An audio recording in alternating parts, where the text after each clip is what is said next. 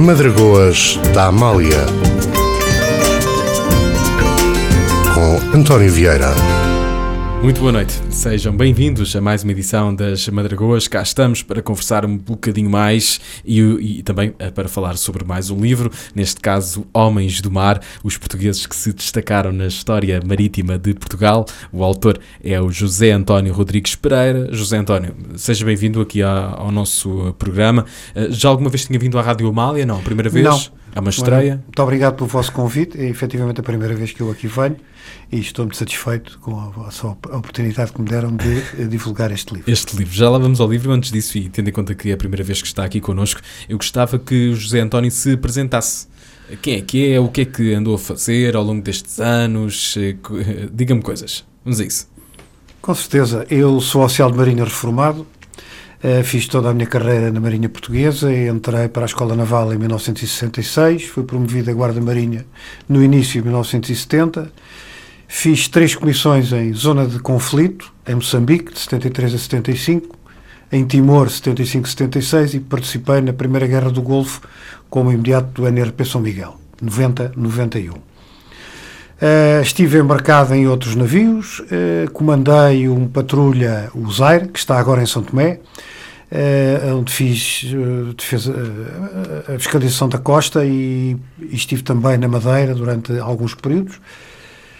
Comandei o navio Escola Polar, fui professor da Escola Naval, fui capitão do Porto de Aveiro de 95 a 98 e terminei a minha carreira em 2010 com o pedido de passagem à reforma como diretor do Museu de Marinha.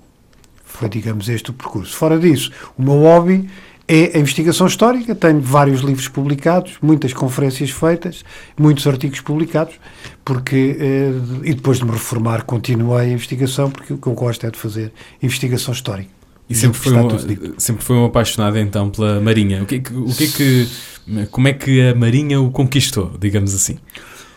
Olha, uma coisa de miúdo, eu sempre me lembro de no liceu dizer eu quando acabar o sétimo ano vou para a Marinha. E assim, e assim aconteceu, apesar de 1966, que foi o ano em que eu entrei para a Escola Naval, ser um período em que o país tinha uma guerra em três frentes, a Guerra do Ultramar, e não ser familiarmente muito.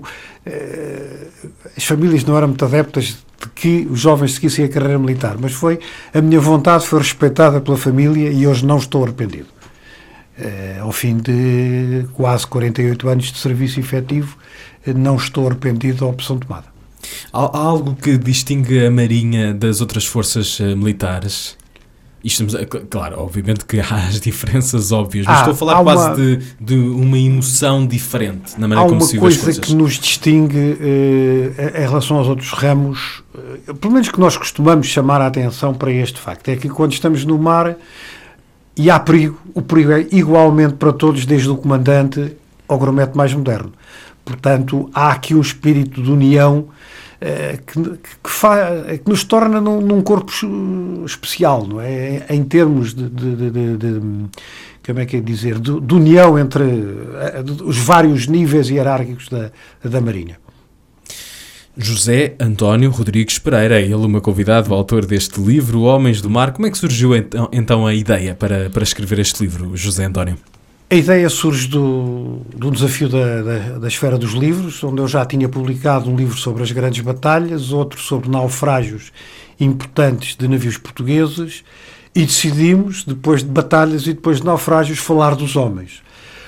Homens do mar, numa perspectiva muito alargada, porque além dos chefes militares e dos descobridores, que obviamente têm a sua uh, parte importante na história de Portugal, relembrar outros que, mesmo não navegando, tiveram importância uh, no desenvolvimento da nossa história marítima. Lembro-me dos cartógrafos, lembro-me dos cientistas, e, e, para além das famílias de cartógrafos que estão mencionadas no livro.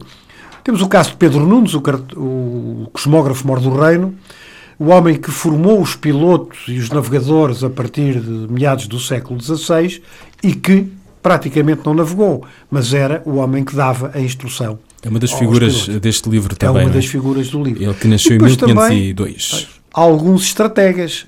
O padre eh, Fernando Oliveira, que navegou e que escreveu a Arte da Guerra no Mar, uh, e o padre António Vieira, que também só navegou como passageiro entre o Brasil, Portugal e a Holanda, eh, e que foi o grande estratega da Guerra da Restauração e outras muitas mais figuras incluídas neste livro são Homens do Mar, é um livro recorde do José António Rodrigues Pereira, convidado desta noite nas Madragoas. José, eh, conhecia todos eles ou, ou foi através desta pesquisa mais recente que passou a conhecer uh, todos estes nomes? Dentro das pesquisas que eu tenho feito ao longo dos anos, eram nomes que eu já conhecia. Eram familiares, não é? E a dificuldade de escolher estes 50 foi grande, porque... Mas tinham de ser 50? Não, eram, digamos, eu tinha um espaço físico para, eh, okay. para o livro, não é? E, portanto, tive que fazer uma escolha, então, dizer, porque estar a fazer 130 biografias dava três volumes, claro. portanto, Teria e não era esse o objetivo. Não era esse portanto, o objetivo. A partir de, de uma lista inicial, eu fui escolhendo e saíram aqueles que eu entendi que representavam mais eh, a história marítima portuguesa. E eu gostava de facto de falar sobre alguns deles. Aliás, eh, o, o José já começou a falar sobre alguns. O caso do padre António Vieira, uma figura, eh, o meu homónimo, e é uma figura que também esteve ligado aqui ao mar, não é? A esta, a esta nossa história marítima. Falamos também desse cartógrafo eh, Pedro Nunes, mas eh, vamos falar sobre outras figuras e hum, vamos seguir aqui a ordem, não vamos falar sobre sobre todas, mas eu gostava de dar alguns exemplos. Uh, o que é que me sugere, assim, para início de conversa, aí num, num dos primeiros? Uh, aqui está apresentado por ordem cronológica no livro? Estão por ordem cronológica do nascimento. Vamos já, vamos já ao primeiro. Apetece-me começar já. Dom, Dom Fuas Roupinho. Dom Fuas Roupinho. Quem era este homem? Por acaso é, o nome não é nada estranho. Alcaide de Porto Mós, ao tempo de Dom Afonso Henriques alcaide Mor das Galés e que venceu a primeira batalha naval da história de Portugal, em 1180. Ok, então é daí, é daí que, que eu conheço. que batalha foi essa? Primeira, primeira batalha, batalha naval do Cabo Especial, eh, que se travou na sequência de uma incursão dos muçulmanos, que nós chamamos habitualmente os mouros, uhum. Eh, que atacaram Lisboa e depois atacaram a costa portuguesa eh, próximo de Porto Mós, desembarcaram, foram derrotados em terra eh, as forças de desembarque pelo Dom Fuas, que depois veio a Lisboa buscar os seus navios e perseguiu os muçulmanos que, com as suas guarnições reduzidas, tentavam regressar a, aos seus portos de origem, foram interceptados no Cabo Especial e derrotados por, uh, pelo grande Dom Fuas Rupinho, uh, que ele está ligado também à tal lenda da Nazaré. Sim, mas essa já é uma lenda, uh, enfim... Que, mas não tem a ver com esta batalha. Não, não tem, não tem a, ver, ver com esta, batalha. batalha mas essa, essa lenda da, da Nazaré tem, tem a ver com uma outra batalha ou não? Outra, não, tem não. a ver com um episódio de caça em que supostamente ele okay, perseguia uma okay. peça de caça e foi salvo quando o cavalo estacou junto à à ravina da Nazaré e,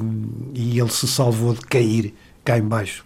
Mas eu, eu acho interessante, já que começámos a falar sobre este Dom Fus Rupinho, uh, vamos ouvir então a Senhora da Nazaré, na voz da Carminho. Temos de temperar esta conversa com fados, com vozes, com certo. música e por isso eu acho que vem bem a propósito.